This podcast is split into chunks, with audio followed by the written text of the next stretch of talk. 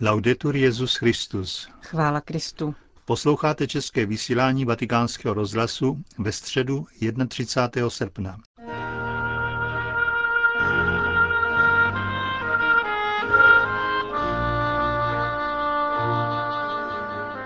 Na náměstí městečka Castel Gandolfo, kde svatý otec tráví svou dovolenou, se dnes konala pravidelná středeční audience.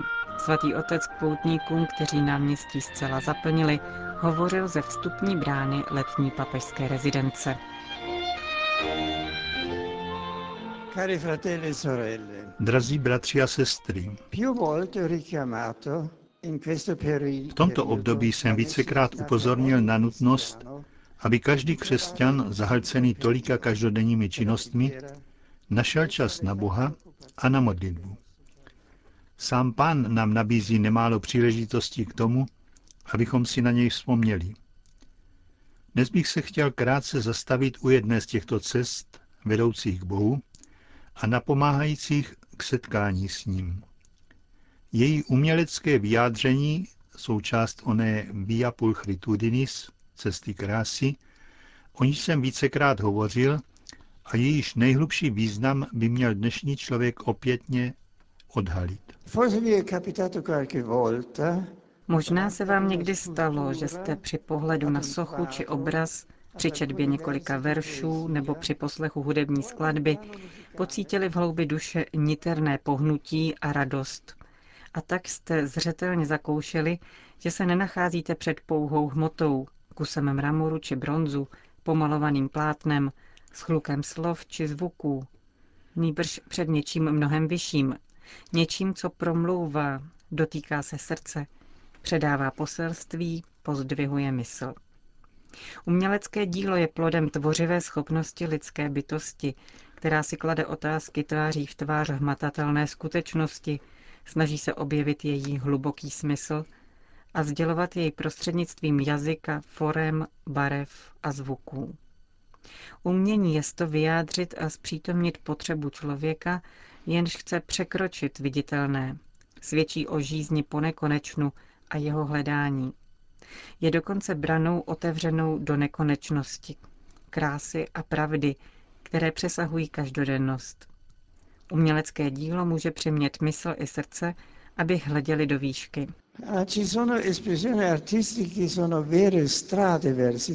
Existují však umělecká vyjádření, jež jsou skutečnými cestami k Bohu, nejvyšší kráse, a také nám pomáhají, aby v modlitbě rostl náš vztah k němu. Jsou to díla rodící se z víry, jež jsou jejím výrazem. Ku příkladu navštívíme-li gotickou katedrálu, jsme unešeni vertikálními liniemi, rýsujícími se vzhůru k nebesům a poutajícími náš pohled a našeho ducha do výšek, zatímco současně pocitujeme vlastní nepatrnost a přece toužíme po plnosti. Nebo vstoupíme-li do románského kostela, který nás bezprostředně vyzývá k usebrání a modlitbě. Jako by tyto úchvatné stavy do sebe pojímaly víru pokolení. Či nasloucháme-li úryvku sakrální hudby, jenž rozehvívá struny našeho srdce, naše duše jako by se rozšiřovala a snáze se obracela k Bohu. Vrací se mi na mysl koncert z díla Johana Sebastiana Bacha, který v Míchově řídil Leonard Bernstein. V závěru poslední skladby, jedné z kantát, jsem vnímal v loubi srdce a nikoliv rozumem, že právě vyslechnutá hudba mi předala pravdu, pravdu vrcholného skladatele a podněcovala mne, abych děkoval Bohu. Vedle mě seděl míchovský luteránský biskup a já mu spontánně řekl, kdo toto slyší, ví, že silná víra a krása, vyjadřující nezadržitelně přítomnost Boží pravdy, jsou skutečné. Kolikrát však obrazy nebo fresky, které jsou plodem umělcovi víry a pomocí svých tvarů a barev a světla, obracují naši mysl k Bohu, V nás podněcují rostoucí snahu nabírat z pramene věčné krásy. Je hluboce pravdivé to, co napsal velký umělec Mark Chagall. Malíři po staletí smáčeli své štětce v pestré abecedě, jíž je Bible. Kolik příležitostí nám umělecká díla nabízejí k tomu, abychom si připomněli Boha, napomohli své modlitbě, nebo i obrátili svá srdce. Známý francouzský básník, dramatik a diplomat Paul Claudel zakusil boží přítomnost právě při poslechu zpěvu Magnificat při mši svaté v pařížském chrámu Matky Boží o Vánocích roku 1886. Nevstoupil do kostela z pohnutek víry, nýbrž, aby mohl argumentovat proti křesťanům. Milost Boží však zasáhla jeho srdce. Drazí přátelé, Zvu vás, abyste znovu odkryli, nakolik je umění důležité pro modlitbu a živý vztah k Bohu. Města i vesničky na celém světě skrývají umělecké poklady, jež jsou výrazem víry a povolávají nás ke vztahu k Bohu. Ať se tedy návštěva uměleckých památek stává nejenom příležitostí ke kulturnímu obohacení, nýbrž nechť se navíc přeměňuje v okamžik milosti, ve vzpruhu posilující náš vztah k pánu a náš rozhovor s ním v podnět ke kontemplaci paprsku krásy, jenž nás zasahuje, téměř zraňuje naše nitro a zve nás vzhůru k Bohu. V přechodu od pouhé vnější skutečnosti k hlubší realitě, která zde nachází svůj výraz. Zakončím modlitbou 27. žalmu. Jen o jedno Boha jsem žádal a o to též budu vždy žádat abych po všechny své dny směl přebývat v domě božím, hledět na nádheru boží a hloubat v jeho chrámu. Doufejme, že Pán nám pomůže, abychom jeho krásu pozorovali v přírodě i uměleckých dílech, byli tak zasaženi jasem jeho tváře a mohli se stávat světlem pro druhé. Po společné modlitbě odčenáš udělil svatý otec apoštolské požehnání. Sit nomen Domini benedictum. Ex hoc nunc et usque in seculum. Adiutorium nostrum in nomine Domini. Qui feci celum et terra. Benedicat vos omnipotens Deus, Pater et Filius et Spiritus Sanctus. Amen. Grazie, buona giornata a voi tutti. Grazie.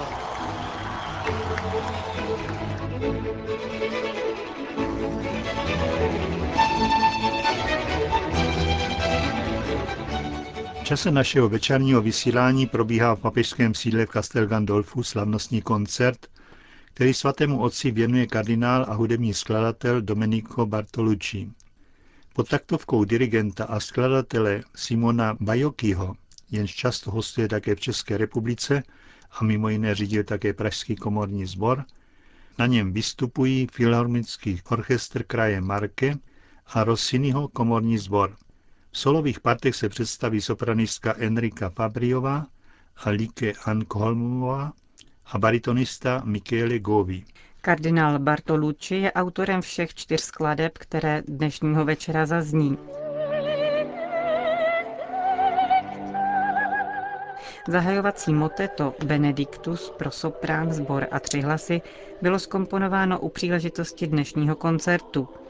Má být poděkováním Bohu, který církvi daroval papeže Benedikta.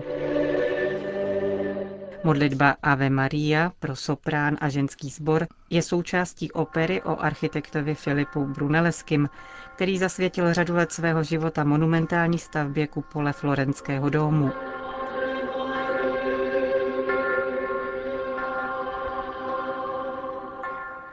V druhém dějství opery tento geniální umělec opouští Florencii, neboť zahořkl kvůli antagonismu svého rivala, sochaře Lorenza Gibertiho. Brunelleského služka Berta vzývá panu Marii, aby ona sama přinesla mistrovi útěchu.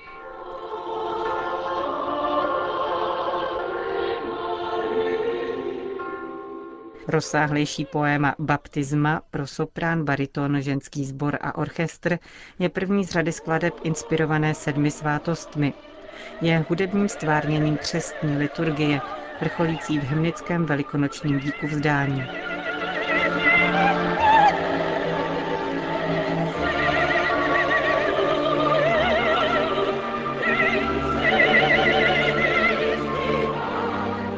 Poslední uvedená skladba Christus Circumdedit pro soprán a sbor je součástí skladatelovy knihy Motet, psaných pro chlapecký sbor Sixtínské kaple. Kardinálu Bertolucci mu je 94 let, dlouhodobě řídil Sixtínský chrámový sbor při bazilice svatého Petra, kde založil jeho Schola Puerorum, chlapecký sbor. Kromě bohaté kompoziční činnosti vyučoval v Itálii i v zahraničí klasickou polifonii a působil na Papežském institutu pro posvátnou hudbu a na římské konzervatoři Santa Cecilia.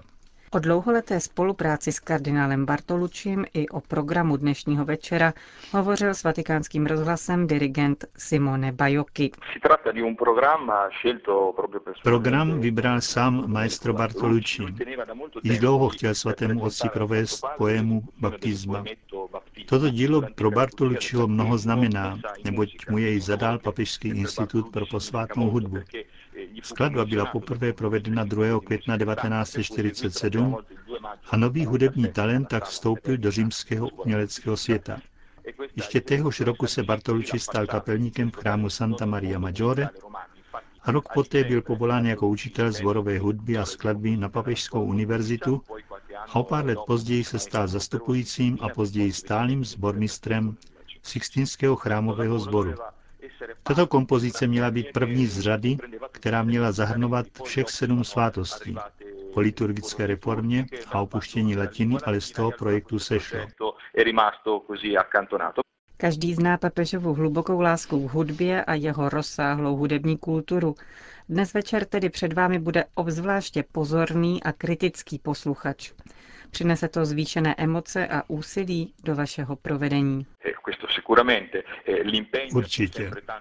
Úsilí vkládáme do provedení po každé, protože umělec se musí vždy a všude snažit o maximum.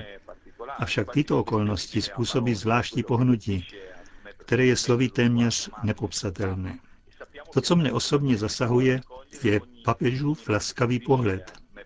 Víme, že jako posluchač zachytí sebe menší odstín a tudíž rozumí námaze hudebníka a jeho obnaženosti. Hrát před ním je velká podsta. Řekl vatikánskému rozhlasu dirigent dnešního koncertu pro Benedikta XVI. Simone Bajocchi. Vatikán. Vysokohorské sanktuárium Jana Pavla II. na úpadí Gran Sasso v Abrucách dostalo zvláštní status kostela sub umbra Petri, tedy doslova ve stínu baziliky svatého Petra. Znamená to, že je od nynějška zvláštním způsobem spojen s vatikánskou bazilikou. Privilegium mu udělil zvláštním dekretem arcipresbyter baziliky svatého Petra, kardinál Angelo Comastri. Apoštolská penitenciere dále potvrdila plnomocné odpustky, které bude možné získat na tomto poutním místě pokaždé za obvyklých podmínek ve vybrané svátky církevního roku, totiž na slavnost svatých apoštolů Petra a Pavla, ve svátek posvěcení vatikánské baziliky, ve výroční den zvolení Jana Pavla II. na Petrův stolec, jednou za rok v den, který si věřící může svobodně zvolit, a kdykoliv, když větší skupina poutníků zbožně navštíví poutní místo. Kostel blahoslaveného Jana Pavla II. v San Pietro della Jenka je středověký kostelík, který vznikl pravděpodobně jako součást většího klášterního komplexu. Poté, co jej mniši opustili, stal se kapličkou horských pastýřů. Jan Pavel II. se na toto místo často přicházel modlit při svých tajných výletech do hor. 11. května letošního roku, tedy krátce po jeho beatifikaci, arcibiskup nedaleké Lakvily ustanovil kostelík arcidiecézním sanktuáriem Jana Pavla II. a 7. srpna kardinál Stanislav Diviš osobně věnoval tomuto horskému kostelíku relikvii krve blahoslaveného papeže.